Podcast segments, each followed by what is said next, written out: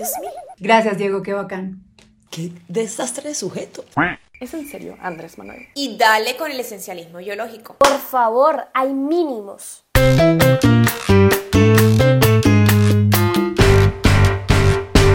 Bienvenidas a una nueva emisión de La Caldera, el noticiero feminista creado para expresar nuestra indignación y compartir algunas iniciativas que están tumbando el patriarcado una noticia a la vez. Y en la semana en la que la ultraderecha punteó en las elecciones primarias de Argentina, ¿por qué?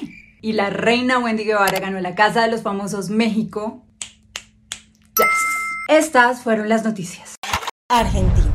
El ultraderechista Milei lideró las primarias. El candidato de ultraderecha Javier Milei sorprendió en las elecciones primarias abiertas, simultáneas y obligatorias o paso, realizadas el pasado domingo, al convertirse con más del 30% de los votos en el candidato más votado de los comicios, que determinaron quiénes serán los candidatos en el cartón de las presidenciales el próximo 22 de octubre. El segundo más votado fue el actual ministro de Economía, Sergio Massa, candidato del oficialismo y la centroizquierda, con el 28%, seguido de Patricia Bullrich, exministra de Seguridad de tendencia conservadora, con el 27%. Milley, economista de 52 años y miembro del partido La Libertad Avanza, se ha presentado como un cambio radical de cara a las condiciones actuales en Argentina. Todo un antisistema, según él. Y entre sus propuestas están flexibilizar el porte de armas, dolarizar la economía, cerrar el Banco Central, revertir las leyes de abortos, permitir la venta de órganos humanos y cerrar varios ministerios, incluidos el de la mujer, medio ambiente y trabajo. Un retroceso enorme en materia de derechos humanos. Desastre de sujeto. Es un antiderechos sin límites. Y es muy preocupante ver cómo la ultraderecha se va metiendo en la región. Y a tres días de los comicios, el pasado 10 de agosto. Durante las manifestaciones con motivo de las elecciones en Buenos Aires, Facundo Morales, fotoperiodista de 48 años, ex guerrillero de las FARC y firmante de los acuerdos de paz, fue sometido por la policía bonaerense y estando bajo el control de los agentes de policía murió. La muerte de Facundo debe esclarecerse y el derecho a la protesta social debe garantizarse, en especial en temporada electoral, porque sin derecho a la protesta no hay democracia. Colombia.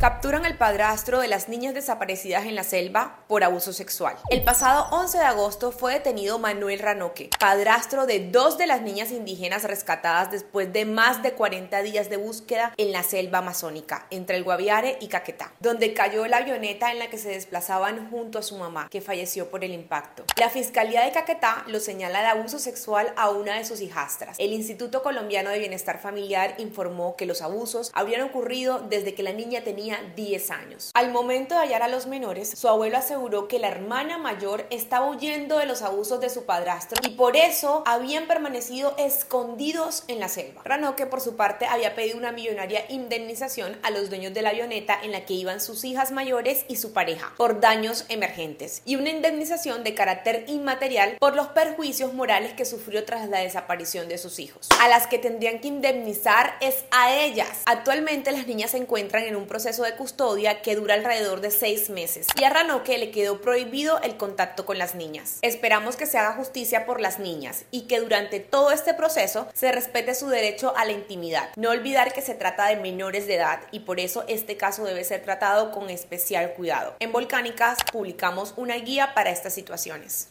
Estados Unidos y México primeras posibles víctimas de las boyas con sierras en la frontera con México. Dos cuerpos aún no identificados fueron encontrados cerca de las boyas con sierras instaladas por el gobernador de Texas, Greg Abbott, en el río Bravo. Podrían tratarse de las primeras víctimas mortales de ese adefesio contra los derechos humanos, que era una tragedia anunciada. Uno de los cuerpos fue encontrado sin vida en la parte sur de las boyas y el otro cerca de la zona. Una mujer hondureña habría identificado tentativamente a uno de los cuerpos como su hijo, pero el cuerpo se encontraba en un estado de descomposición avanzado, por lo que se necesitan pruebas de huellas dactilares para confirmarlo. No es la primera vez que este gobernador es noticia por sus medidas deshumanizantes contra los migrantes. Y es que el objetivo de las boyas es, claro, herir y matar a quienes intentan cruzar a Estados Unidos. El gobierno mexicano ya se ha pronunciado para decir que este muro de boyas viola los derechos derechos de las personas y la soberanía de México. Sin embargo, no pueden retirarlas sin autorización de los Estados Unidos. Y por su parte, el gobierno de Biden ya interpuso una demanda contra Texas por esto. La secretaria de Relaciones Exteriores de México, Alicia Bárcena, dijo que es esencial la remoción de las boyas instaladas en el territorio mexicano de Río Bravo. Y en reunión con el secretario de Estado de Estados Unidos, Anthony Blinken, se acordó crear un grupo de trabajo que retire las boyas. No puede ser que existan este tipo de medidas criminales contra los migrantes. Retiren las boyas asesinas. Exigimos justicia para las víctimas y protección para los migrantes, porque migrar es un derecho.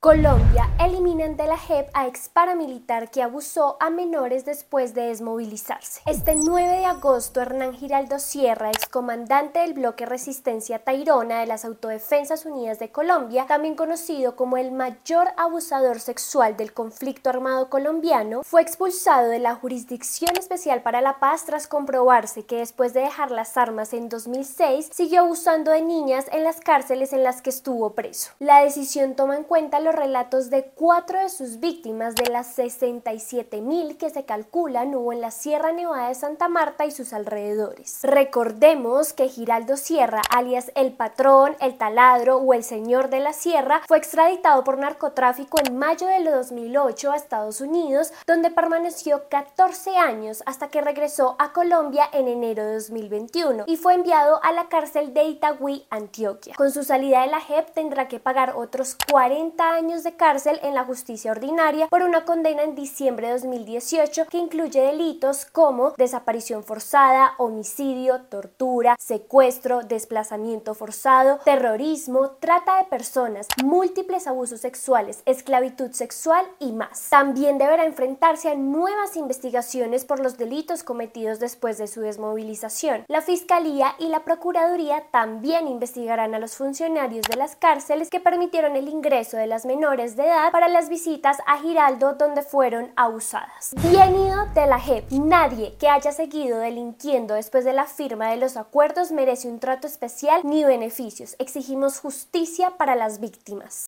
Perú. Niegan aborto a niña violada por su padrastro. El 3 de julio, Mila, de 11 años, denunció ante la Dirección de Investigaciones Criminales de la Policía que su padrastro Lucas Peso Amaringo, de 41 años, abusaba sexualmente de ella desde que tenía 7 años y producto de esos abusos se encontraba embarazada. Mila también había sufrido antes abusos por parte de su tío en el departamento de Loreto. La niña con 20 semanas de gestación pidió el 2 de agosto un aborto terapéutico que inicialmente le fue negado por la Junta Médica del Hospital Regional de Loreto. Esto a pesar de que en junio el Comité de Derechos del Niño de la ONU emitió una sentencia que determinó que el Estado peruano violó los derechos de una niña indígena de 13 años víctima de violación e incesto a la que no se le dio acceso al aborto legal y seguro. Pues bien, el pasado 12 de agosto la decisión en el el caso de Mila fue revertida por el Instituto Nacional Materno Perinatal de Perú, que aprobó la interrupción del embarazo gracias a un comité de especialistas que evaluó el caso. El abusador fue detenido y puesto a disposición judicial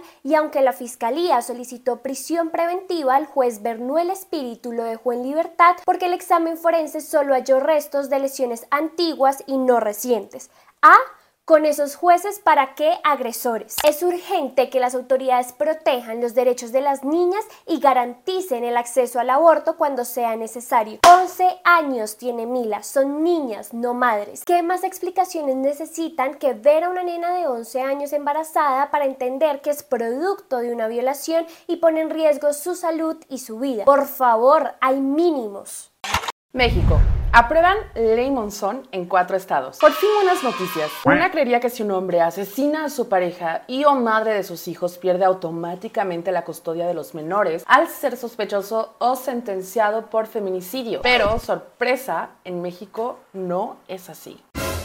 Y por eso el feminicidio de la abogada Cecilia Monzón, ocurrido el 21 de mayo de 2022, dio lugar a una ley llamada Ley Monzón, con la que se reforma el Código Penal y Civil de varios estados en México para suspender la patria potestad a posibles feminicidas. Hasta entonces, la ley mexicana no tenía previsión para este tipo de casos, pese a la muy conocida situación de 10 feminicidios al día, y de forma automática se atribuía la patria potestad al progenitor que continuara vivo sin importar si estaba o no vinculado al proceso por el delito de feminicidio de la madre. Pero tras el asesinato de Cecilia, Elena Monzón, la hermana de la víctima, empezó esta lucha desde España, donde residía, cuando la Fiscalía General de Puebla detuvo a la expareja de Cecilia, Javier López N., por considerarlo el presunto autor intelectual del feminicidio. Elena peleó por la custodia completa del hijo de su hermana, su sobrino, ya que Javier, el padre del niño, pretendía quedarse con la custodia. Sin embargo, el presunto feminicida fue arrestado en junio de 2020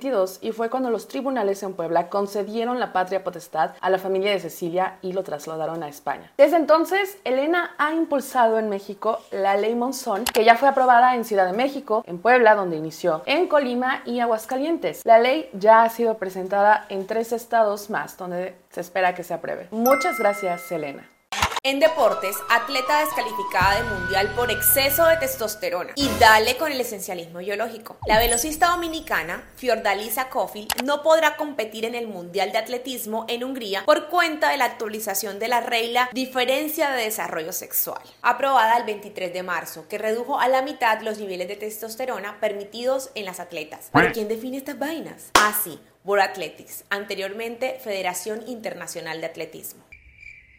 Pues resulta que las atletas tienen que someterse a procedimientos para atentas, reducir sus niveles de testosterona para poder competir en las categorías de mujeres. O sea que tienen que reducir su testosterona para clasificar como mujeres. Excuse me. Y según la normativa que empezó a aplicar desde el 31 de marzo en todas las competencias femeninas de atletismo, quienes superen esos límites por un periodo de 24 meses no pueden competir, por lo que Cofield estaría fuera de las canchas por seis meses y se perdería los Juegos Panamericanos Santiago de Chile en octubre de este año. Ve, pero qué casualidad de que por ese cuento de la testosterona las que pagan sean solo mujeres negras. ¿No será que esas medidas de la testosterona en mujeres está dictada por el estándar de mujer blanca europea? Fijamos sorpresa. Y es que ese cuentico de que la testosterona es un determinante biológico en el desempeño deportivo ni soporte tiene. De hecho, existe un estudio que demuestra que no produce ninguna ventaja significativa. ¿O acaso hay límite de estatura para los basquetbolistas? ¿O le han prohibido a Phelps competir por producir menos ácido láctico que el promedio y poderse recuperar mucho más rápido que el resto? Ni hablar de lo que le miden los brazos, porque si vamos a hablar de ventajas genéticas, pues revisemos bien, porque claro que hay gente que nace con ventajas físicas para el deporte. Y la testosterona no tiene nada que ver. Recójanse la transfobia, el racismo y esas medidas discriminatorias que solo reproducen estándares hegemónicos sobre la feminidad. Y la machiperla de la semana va para el presidente de México, Andrés Manuel López Obrador. ¿Quién preguntó si las críticas que él recibe no son una violación de género, queriendo decir violencia de género? No hay violación de género, o el género es nada más femenino. ¿Es en serio, Andrés Manuel? Esto porque un juez le ordenó dejar de mencionar públicamente a la precandidata Xochitl Gálvez tras varias denuncias por ataques políticos en razón de género en su contra. Y es que teniendo tanto para criticarle a Xochitl, AMLO, el autoproclamado presidente más feminista de la historia del país, ha dedicado bastante tiempo de sus conferencias para dar a entender que son otros los que piensan por ella. En fin, los machiprogres. La ñapa para Diego Molano, el candidato de derecha, o bueno, uno de los candidatos de derecha a la alcaldía de Bogotá dijo en un debate. ¿Quién manda en su casa? Manda las decisiones importantes del país, la economía, la inflación. Mi señor, eh, yo, la de a dónde vamos en vacaciones, dónde estudian mis hijos, los toma mi señora. Claro, porque la educación, el cuidado, no es importante. Ya. Un poquito de respuesta en su machismo. Gracias, Diego, qué bacán. Todo un varón. Qué macho. Si te gustó este noticiero, déjanos tus comentarios abajo y compártelo con tus amigos. Y si te gustan nuestros contenidos, no olvides suscribirte a nuestro Patreon para recibir contenidos especiales. Y especial agradecimiento a nuestros amigos de Patreon que aparecen en los créditos. Nos vemos la próxima semana con más noticias.